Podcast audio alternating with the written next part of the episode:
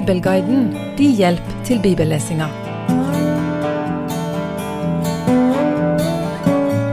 David har drept Goliat og en mengde filistere, og har blitt hylla av folket. Han har blitt hylla av Jonathan, kongens sønn. Han er gift med Mikael, kongens datter. Alt kunne sett veldig lyst ut, men kongen sjøl, Saul, han er livredd for David og har gjentatte ganger allerede forsøkt å få han drept. Og nå skal Saul fortsette på nettopp det. Vi leser fra første Samuels bok, kapittel 19, vers 1.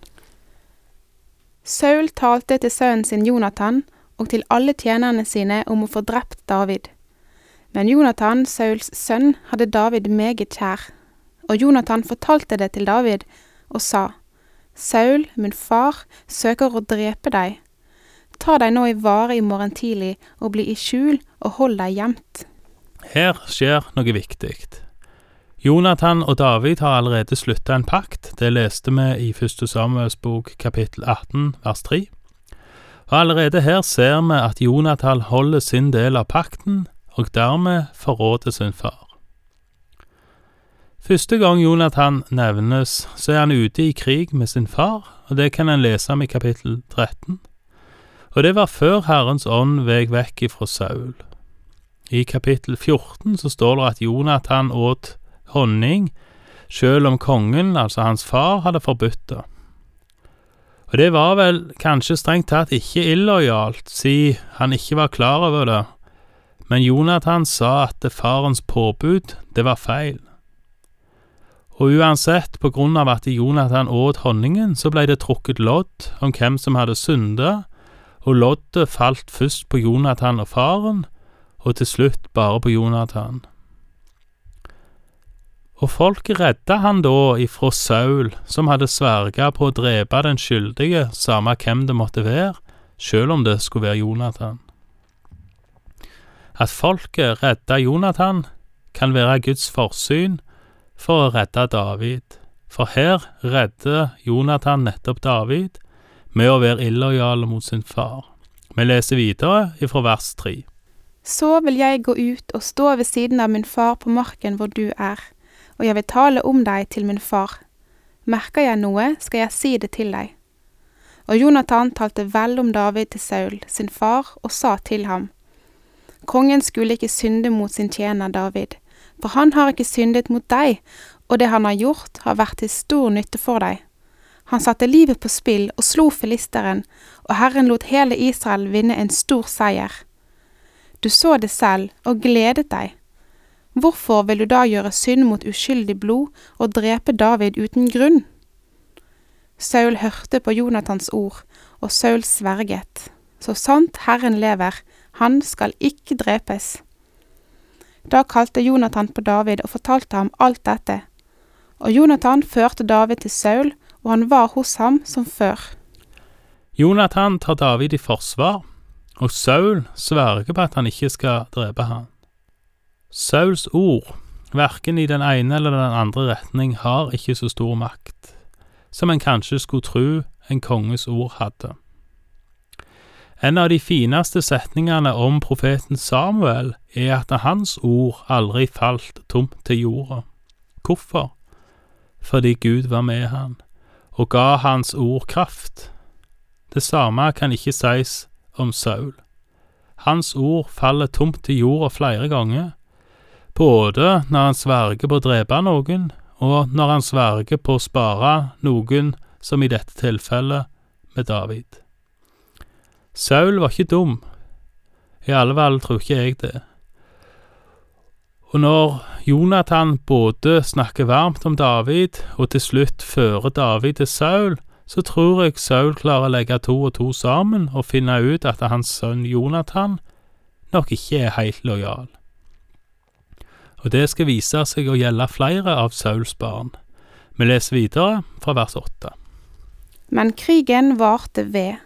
David dro ut og kjempet mot filisterne. Han påførte dem et stort mannefall, og de flyktet for ham. Og en ond ånd fra Herren kom over Saul mens han satt i sitt hus med spydet i sin hånd. Og David spilte på harpen. Da prøvde Saul å støte spydet gjennom David og inn i veggen, men han vek til side for Saul, så han støtte spydet i veggen. Samme natt flyktet David og slapp bort. Og Saul sendte bud til Davids hus for å vokte på ham og drepe ham om morgenen. Men Mikal, Davids kone, varslet ham om det og sa, Berger du ikke livet i natt, så blir du drept i morgen. Mikal firte David ned gjennom vinduet, og han flyktet sin vei og slapp bort. Så tok Mikal husguden og la den i sengen. Hun la et teppe av geitehår ved hodet på den og dekket den til med et klede. Da Saul sendte bud for å hente David, sa hun, Han er syk. Så sendte Saul mennene av sted for å se David, og sa, Bær ham hit til meg i sengen, så kan han bli drept. Men da mennene kom inn, da var det bare husguden som lå i sengen med geitehårsteppet ved hodet. Da sa Saul til Mikal, Hvorfor har du narret meg slik og latt min fiende slippe bort, så han er kommet unna? Mikal svarte Saul, Han sa til meg, La meg slippe bort, ellers slår jeg deg i hæl. Det er en veldig dramatikk. Først forsøker Saul igjen å drepe David for egen hånd. Så sender kongen soldater etter han i kongsdatterens seng. Hun lyver for sin far og sender David bort og kjøper han tid. Hun lyver nok òg når hun sier at David truer henne på livet, men det vet vi jo ikke. Men nå flykter David, og han flykter til profeten Samuel, som salva han. Vi leser videre ifra vers 18. Da David var flyktet og hadde sluppet unna, kom han til Samuel i Rama og fortalte alt det Saul hadde gjort mot ham. Han og Samuel tok av sted til Nevajot og bodde der. Og det ble meldt til Saul, David er i Nevajot ved Rama. Da sendte Saul noen menn for å ta David. Da de fikk se flokken av profeter som profeterte, og Samuel som sto foran dem, da kom Guds ånd over Sauls sendebud, så de også profeterte. Da Saul fikk vite dette, sendte han andre menn av sted, men også de profeterte. Så sendte Saul bud igjen for tredje gang, men også de profeterte. Da gikk han selv til Rama. Da han kom til den store brønnen i Seku, spurte han, Hvor er Samuel og David? De svarte, De er i Nevajot ved Rama. Da han så gikk dit, til Nevajot ved Rama, da kom Guds ånd også over ham. Han gikk og profeterte hele veien til han kom fram til Nevajot ved Rama. Da tok også han av seg klærne, også han profeterte mens han sto foran Samuel, og han falt ned og lå der naken hele dagen og hele natten. Derfor sier folk, er også Saul blant profetene. David flykter til Samuel, og de drar til Nevajot og bor der. Nevajot betyr bosteder å være i nærheten av Rama. Det ryktes at de er der, og det kommer Saul for øre. Trolig så var det ikke særlig enkelt for så profilerte menn som David og Samuel å stikke seg vekk. Langt fra sikkert at de prøvde så veldig til å stikke av heller. Uansett, Saul får høre om dette og sender noen menn for å få tak i David. David skulle trolig drepes. Men så skjer det noe veldig rart. Kongens bud kom i kontakt med en flokk profeter med Samuel i front. Da fikk de Guds ånd over seg og begynte å profetere.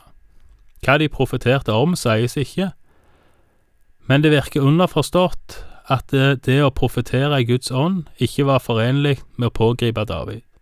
Det virker òg logisk, siden Guds ånd allerede var over David. Men det er likevel en ganske vanvittig historie. Kongens krigere kommer for å pågripe og ender med å bli fulgt av Den hellige ånd, sånn at de begynner å profetere. Ikke bare én gang, ikke bare én gruppe, men tre grupper og tre ganger. Da reiser kong Saul sjøl, og Guds ånd kommer igjen over Saul, og òg han profeterte. Det står faktisk at han profeterte naken. Det kan godt være at han var uten kongeklær, men i en underkjortel, men dette er ikke første gang uansett at Saul har begynt å profetere. I første Samuels bok, kapittel 10, vers 12, like etter at Samuel salva Saul til konge, treffer Saul òg noen profeter som har vært på haugen og profetert, og denne gangen kommer Saul i profetisk henrykkelse og profeterer. Nå, etter at Guds ånd hadde veget fra Saul, så kommer den tilbake, om enn fra ei kort tid kanskje, og gjorde at Saul profeterte og blei liggende hele dagen og natta foran Samuel. Hvorfor? Jo, fordi David skulle skjermes. Derfor kom Guds ånd så sterkt over de som nærma seg. Guds ånd kom så sterkt at de profeterte, enten de ville det eller ikke. Der får vi sette strek. Takk for i dag, og Herren være med deg.